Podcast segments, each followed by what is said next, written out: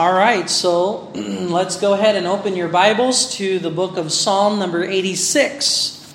Psalm number 86, page 534. So sample Bible, page 534.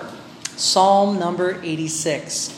And um, etong Psalm 86 ay sabi dyan sa verse number 1, a prayer of David. A prayer of David. And it's the only Davidic psalm in Book 3. So habang nag-aaral tayo ng Book 3 at saka ilan na lang mga chapters at tapos na tayo sa Book 3. Uh, 87, 88, 89. At yung 89, medyo mahaba siya, 52 verses yung 89. But anyway, uh, uh, the only Davidic psalm in book number 3 as we uh, almost are closing book number 3. But uh, it's certainly not the only prayer of David. Another prayer of David's psalm shows up in Psalm number 17. So, kung tingnan mo yung Psalm 17 verse 1, it says the same thing, a prayer of David. And uh, certainly, uh, uh, the close of book 2 talks about the prayers of David have ended. Uh, so it shows us that the Psalms are not in chronological order. So they are definitely not in chronological order. But, um, so Psalm number 86, tingnan natin ang laman ng Psalm 86. At makikita natin, ito ay divided sa 1, 2, 3, 4, 5, 5 paragraphs. Divide the Psalm. Uh, but really, it's more artificial. Uh, ang tunay na punto ng Psalm na ito ay prayer. And so, kahit na hindi siya nakadivide, o kahit na i-divide mo, kahit paano mo i-divide yan, ang laman pa rin nito ay prayer. This is, this is simply a psalm of prayer. And it's David praying. And of course, uh, if you know the life of David, he had a life of conflict. And he had many reasons to pray. and uh, as a Christian, and in application to our life, we as Christians have many reasons to pray. we should be uh, involved in, in serious times of prayer. And uh, so here's a, a Psalm of David. And one of the beauties of Psalms is it teaches us how to pray. It teaches us how to sing, because it is the theological songbook. But this is also a book of meditation and prayers. It teaches us how to pray. And so, here's a good example, Psalm number 86. So, tingnan natin yung verse 1. A prayer of David. At basahin natin yung unang five verses. Uh, uh, o Lord, hear me. Uh, bow down thine ear, O Lord, hear me. For I am poor and needy. Preserve my soul, for I am holy. O thou my God, save thy servant that trusteth in thee. Be merciful unto me, O Lord, for I cry unto thee daily. Rejoice the soul of thy servant, for unto thee, O Lord, do I lift up my soul. For thou, Lord, art good, and ready to forgive, and plenteous in mercy unto all them that call upon thee. Let's ask God to bless before we get into our lesson then. Father in heaven, Lord, we thank you for the privilege of prayer. What uh, we would certainly be hopeless and helpless in this world if it would could not have been and would not have been for the blood of the Lord and Savior Jesus Christ that enables us to have an audience with you.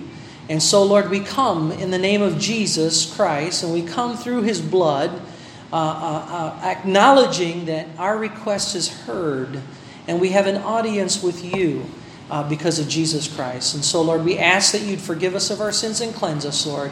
We ask that you would open up the scriptures to us. The Holy Spirit of God would speak to our hearts, illuminate the truths of Scripture, drive home, burn these truths in our hearts. Help us to learn and grow spiritually as a result of, of studying your word tonight. We ask your hand of blessing upon us, Lord. In Jesus' name, amen and amen. All right, so sa verse 1, ang sabi dito, a prayer of David. Uh, Bow down thine ear, O Lord, and hear me, for, and here's the reason why we should be praying. I am poor and needy.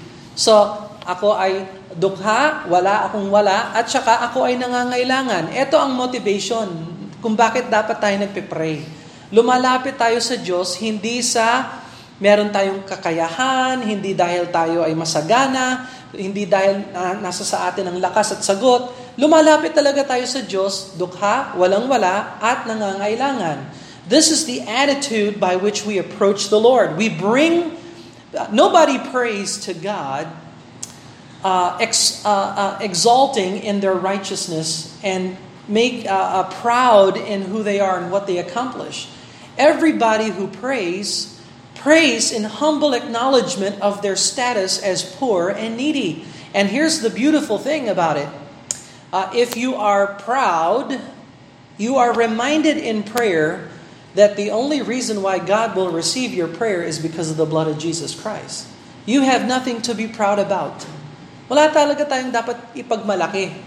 Kaya, pag nagpe-pray tayo, napaka-importante na ang attitude ng prayer ay dinadala tayo sa tunay nating kondisyon na dukha, spiritually, at saka nangangailangan.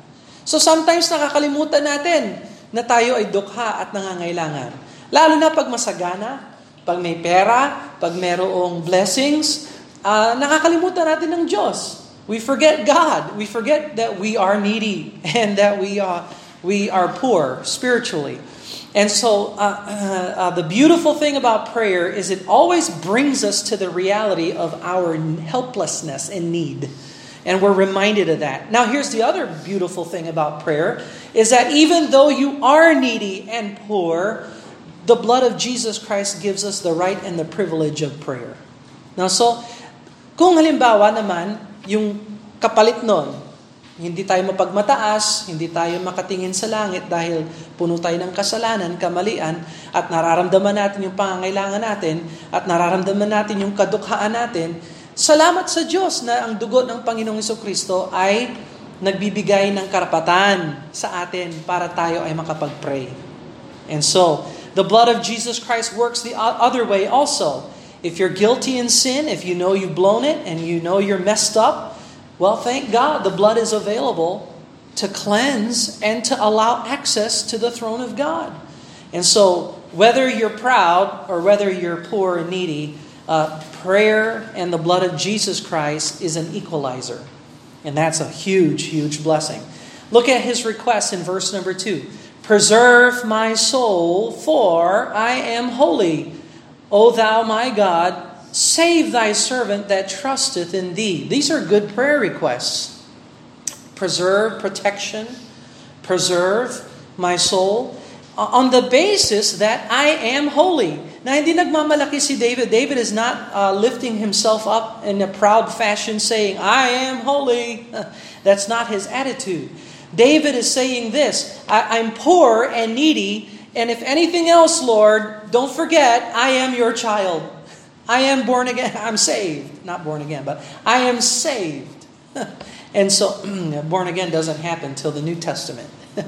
but in the Old Testament, if you are a believer, you trust in the Lord, you are saved, you are holy. and so, Eh, David was saying, I'm poor and needy, but at least, Lord, I'm committed to you. I'm devoted to you. I'm coming to you in prayer. And if anything else, I don't have anything else going for me, I am one of your child. And, I, and because I am united to God, I have a relationship with God, I, have, I can pray to the Lord because I am united to Him. I have been redeemed. And so, uh, ito ang um, kondisyon ng kaluluwa ni David, siya ay banal dahil siya ay mananampalataya sa Diyos. So, hindi siya nagmamalaki na nagsasabing ako ay banal, hindi ako nagkakamali. Eh, hindi yan ang uh, spirit ni David. Sabi niya, ako ay dukha at nangangailangan, pero ako ay uh, isa sa inyong mga anak. Ako ay ginaw, pinawalang sala ninyo. Ako ay ginawa ninyong banal. Ako ay itinabi ninyo para sa inyong purposes, sa inyong layunin. And David was able to say that with integrity of heart. He really had a personal relationship with God. Let me tell you something. You don't pray if you don't have a personal relationship with God. Kaya alam mo, ma, ma, uh, masusukat mo ang spirituality mo sa attitude mo patungkol sa prayer. So kung hindi ka nagpe-pray, pinapakita mo talaga na ikaw ay uh, bulilit sa espiritu. Pero kung marunong ka mag-pray, uh, pinapakita mo na ikaw ay committed, devoted sa Panginoon. And so uh, you know that what you stand before the Lord, uh, you can use prayer as a guide, as a measuring stick to see uh, are you a spiritual dwarf or are you a spiritual giant? Well, how, how is your prayer life? That is a measure of that. Are you devoted to God like David is? Are you committed to the Lord? If you're devoted and committed to the Lord, if you're holy, that means you spend time in prayer. You believe in prayer. And you actually pray.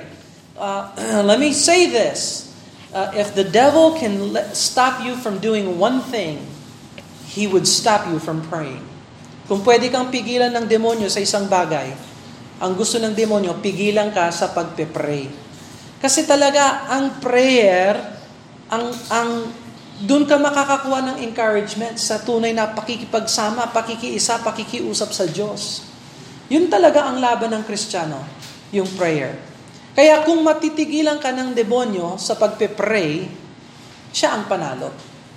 Ikaw ang talo. And so that's so important that we uh, have a relationship with God through prayer. O thou, my God, save thy servant that trusteth in thee. Be merciful unto me, O Lord, for I cry unto thee daily. So, again, uh, kailangan ng Kristiyano daily cleansing from God daily cleansing from God. Uh, kaya, um, huwag kalimutan humingi ng mercy sa Panginoon sa ating mga kasalanan every day. Every day. Rejoice the soul of thy servant, for unto thee, O Lord, do I lift up my soul. Ito ang description ng prayer. Uh, if you want to ask David, David, how, how does David define prayer? Ano ang description ng prayer? sa Bible. Here it is. Lifting up of my soul. I lift my soul to the Lord. Yan ang larawan ng tunay na pananalangin. I- i- inaangat natin yung kaluluwa natin sa Diyos sa pamamagitan ng prayer. Um, a very, very excellent uh, description of prayer. And so, uh, do you do that? Do you lift up your soul in prayer? I mean, what's your prayer like? You know, are they just words, you know? And I hope sometime in the future, when you get a chance to pray, that you would pray with a mature Christian. Iba talaga ang prayer na pag nakarinig ka ng prayer ng isang mature na Kristiyano, iba talaga ang kanilang pananalangin, hindi katulad ng marami. Yung pananalangin pa lang, sumasamba na sila sa Diyos kinakausap na talaga nila diretso ang Diyos. Masarap pakinggan ang prayers ng mga mature Christians.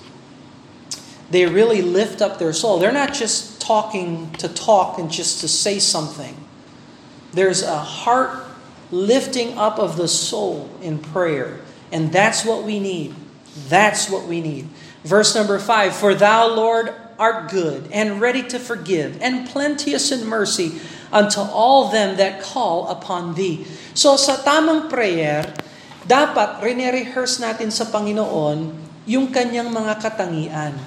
So halimbawa, pag kinakausap natin ng Diyos, Diyos, ikaw ay mabuti. Diyos, ikaw ay palaging handang magpatawad. Kayo, Diyos, ay puspos ng kapatawaran. Puspos ng kabutihan. And you're talking to God, you're rehearsing to Him His attributes. It's okay to do this as a theological prayer. And uh, uh, this is good praying. To be able to say, Lord, you are good. Yung sitwasyon ko hindi good. Pero maaasahan ko ikaw good. And so, we are encouraged that no matter what the circumstances are in life, we know this truth. This one significant truth. The circumstances may not be good, but God is good. The circumstances may be terrible, helpless, hopeless, but at least we know that God is good. And that brings hope to the believer.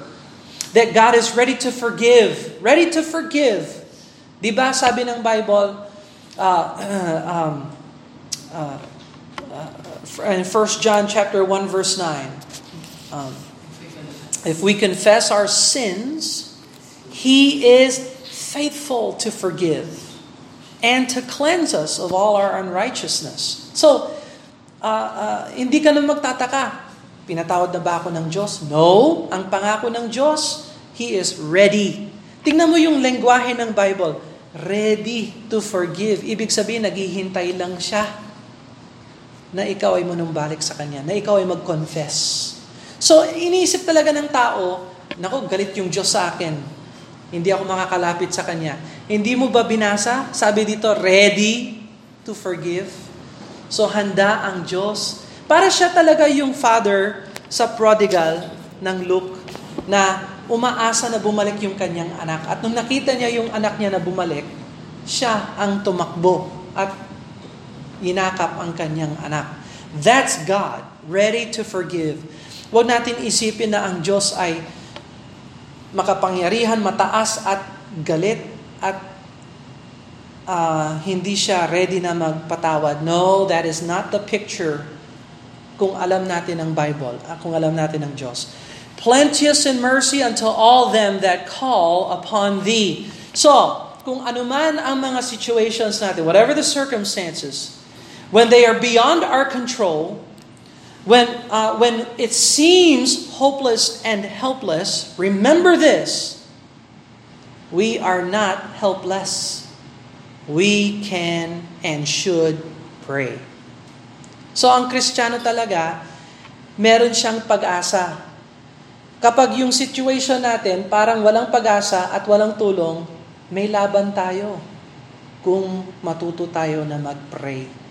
So, ang Kristiyano ay palaging may advantage. We have an advantage. Hindi dahil sa, sa, sa lakas natin, hindi dahil sa sigla natin, kundi dahil sa kabutihan ng Diyos na maaari tayong mag-pray.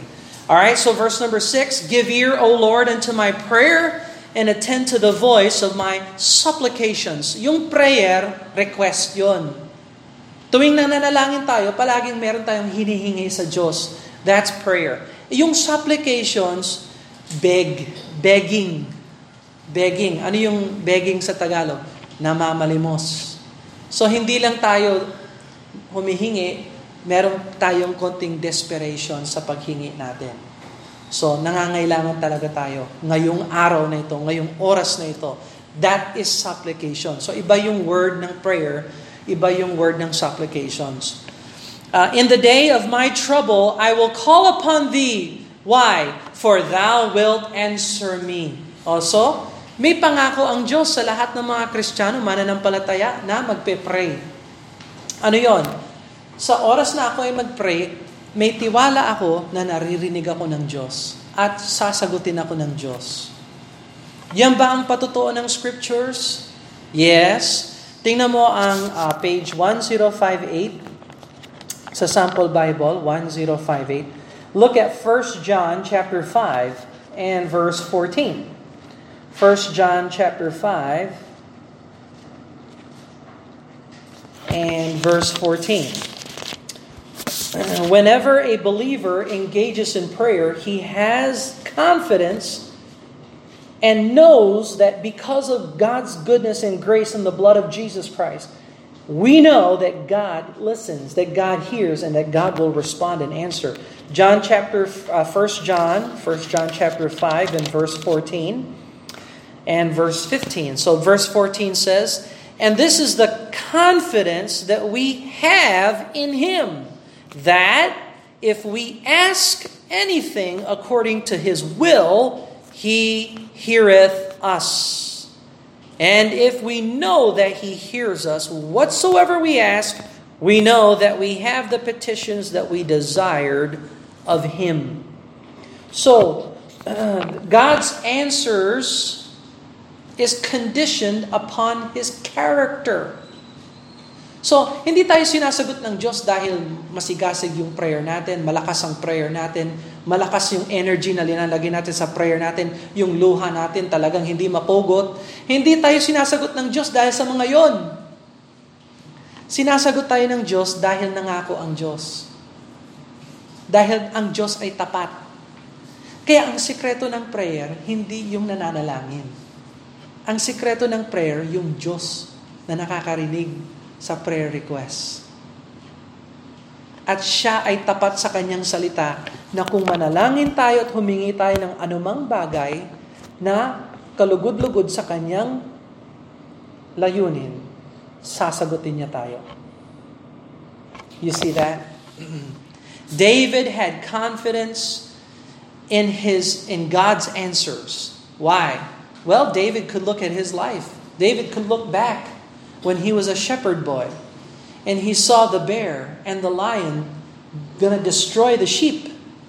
Do you think David fought the bear and the lion in his own strength and his own power? No. I believe David prayed and asked God for strength and wisdom. And so he was able to tear up the lion and rip up the bear and save the sheep. When David saw Goliath, the great giant, the champion of the Philistines, and his brothers, so there were more giants than just, there's plenty of giants in the Bible. so uh, uh, uh, he saw Goliath. Do you think David attacked Goliath in his own strength and in his own power? No, I believe, and doesn't say it there, but I do believe David had a heart of prayer, asking God to help and asking God to intervene. The same way that you helped me with the lion and the bear, help me with this giant. And you know, because God answered him in the past, he knew God could answer him for the present. And when David went over against King Saul and against Absalom and against Adonijah and against Ahithophel and, and against uh, Shimei, uh, um, there's Chevy, and there's so many adversities of David. All through David's life, God helped him. And David had confidence that God heard him when he prayed. Why? Because it wasn't because David was so good it was because God was faithful to David. And David knew that he was in union with God because of God's mercy and covenant. May kontrata ang Diyos sa mga anak ng Diyos. Ang Diyos ay palaging tapat sa kanyang anak. Kaya pag yung kanyang anak humingi ng tulong, sasagutin ng Diyos dahil nangako ang Diyos, tutulungan niya yung kanyang mga anak. And so David understood these things. Verse number 8, Among the gods there is none like unto thee, O Lord. O ito, uh, rine-rehearse na naman ni David yung mga katangian ng Diyos. Ikaw lang ang Diyos, wala nang iba pang Diyos katulad mo. Uh, no other gods uh, unto thee, O Lord, neither are there any works like unto thy works. When you compare the answers of God to the uh, and compare that to the answers of man, God's answer is always better and wiser and right and just and holy and pure. Verse 9 All nations whom thou hast made shall come and worship before thee, O Lord, and shall glorify thy name. David had a prophetic outlook. He was also a prophet. He wasn't just a psalmist. He wasn't just a shepherd. He wasn't just a king. He was also a prophet. And he understood some, one day, he knows one day Jesus will rule and reign, and all nations will come to Him. When will that happen? Kailan mangyayari yon? Sa millennial kingdom. Sa millennial kingdom. Sa. So this hasn't been fulfilled yet, but it will be because God is faithful to His word. Verse number 10 For thou art great and doest wondrous things, thou art God alone. Again, when we pray, it, ta, matuto, matuto tayo kapag nagpe-pray tayo, gamitin natin ang lingwahe nito. Kayo Lord ang dakila. Kayo Lord ay gumagawa ng mga kamangha-manghang mga bagay. Kayo Lord ang Diyos na iisang Diyos at wala nang Diyos na katulad mo. And so, these uh, teaches us how to pray. um, verse number 11, Teach me thy way, O Lord. Have you ever prayed that? Lord, you teach me your way. Kasi yung sarili natin, meron tayo, lahat tayo may sariling paraan. Lahat tayo may sariling style, may sariling isip, may sariling desisyon. may sariling hatol. Lahat tayo may sariling pamamaraan. Pero nakapag-pray ka na ba ng ganito? Lord, turuan mo ako ng iyong paraan. Ano yung tamang landas? Ano yung landas na dapat kong kunin? Dapat kong gawin? Teach me thy way, O Lord, and here's his promise, I will walk in thy truth. I will walk in thy truth. Unite my heart to fear thy name. Napaka-importante yun. Unite my heart to fear thy name. I will praise thee, O Lord my God, with all my heart. I will glorify thy name forevermore. And here is the heart of the matter of prayer. Alam mo ba ang prayer ay isang bagay ng puso. It is a matter of the heart. So it's a heart condition. Prayer demonstrates, effective prayer is prayer that deals with our hearts before God. Now, sinong heart ang pwede mong i-control? Yes. Whose heart can you control? You can only control your heart. You can't control somebody else's heart. And so that's why prayer is very personal. uh, uh, you can pray for others to, to, to, to be sanctified, sure. You can help and pray for others to draw closer to the Lord. But ultimately, you can only control your own heart. And so David understood that, and he says, You know, my heart, my evil, wicked, deceitful heart, my desperately wicked heart, I want that heart to be united with the ways of God. I want that evil heart to be united to the fear of God's name. I want God to be praised and to be glorified in my heart. This is good prayer. This is great praying. Uh, we should be praying for our hearts. I will glorify thy name forevermore. Verse 13 For great is thy mercy toward me, and thou hast delivered my soul from the lowest hell. O God, the proud are risen against me. The assemblies of violent men have sought me, sought after my soul, and have not set thee before them. But thou, O Lord, art a God full of compassion. So ito na naman. Nagdadagdag na naman ng katangian itong si David sa Diyos. Puno ng compassion, malasakit. God is full of compassion. And gracious, and long suffering and plenteous in mercy and truth. Notice all the attributes of God, and that's why I listed the uh, the the pra- David's praises in the outline. He is good, ready to forgive, plenteous in mercy. He will answer. He is great. He does wondrous things. He is God alone. He's great in mercy. He delivered his soul from the lowest hell. He is full of compassion. He's gracious, long suffering, full of truth. It's just all this attributes of God attributes of God. Verse 16, O turn unto me and have mercy upon me. Give thy strength unto thy servant. Save the son of thine handmaid. Show me a token for good. Etong show me a token for good, uh, nagre-request si David ng tulong sa Diyos. Uh, hindi siya humihingi ng sinyales. Lord, bigyan mo ako ng sign na mahal mo ako. No, hindi yan ang ibig sabihin ng token, yung sign.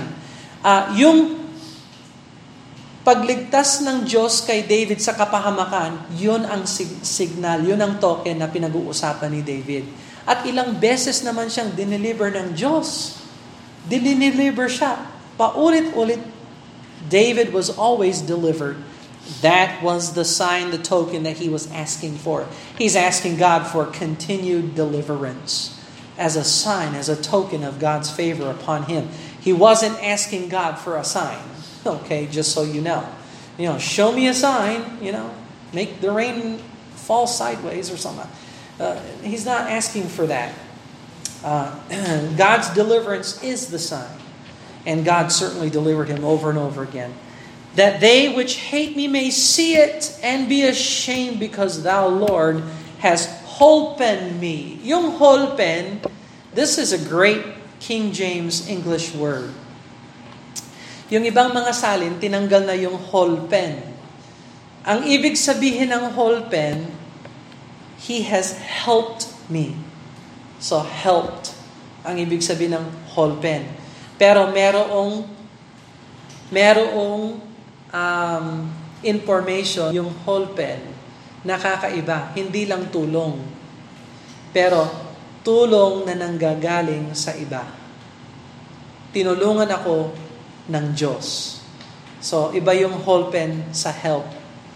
Mas kompleto ang idea ng whole pen. Hindi na lang ginagamit ngayon. Ito ay lengguwahe ng 1611 ng kapanahunan ng mga translators natin. Pero magandang word ang whole pen. Uh, ibig sabihin, hindi lang tulong, pero tinutulungan ako, meron, meron akong tulong galing sa iba. Yun, that's more particular. And comforted me. And comforted me. and so, uh, David turns to prayer. Any Christian can pray this prayer. Uh, but as long as we pray in the spirit of prayer, not just repeating words, not just saying words, but meaning them in our hearts. And aren't you glad that God answers prayers? And don't forget, He doesn't answer because of our energy and our efforts and our power. He answers it because of His grace, His mercy, and the blood of Jesus Christ gives us access to, to the Lord in prayer. Let's pray and ask God to bless them. Father, what a privilege it is to pray and to get a hold of you, Lord, and to know and communicate with you. You are certainly a great God, a good God. And even though sometimes our circumstances are adverse, we know we can trust in you because of your kindness towards us, your covenant kindness towards us because of the blood of Jesus Christ. And so, Lord, we come boldly and humbly uh, understanding, God, that you are good and that um, we ask that you would intervene in our lives, Lord, that you would be glorified in our midst. And if you are glorified, then we have the blessing we know because of Jesus Christ. We ask that you help us, Lord. In Jesus' name, amen amen. God bless you.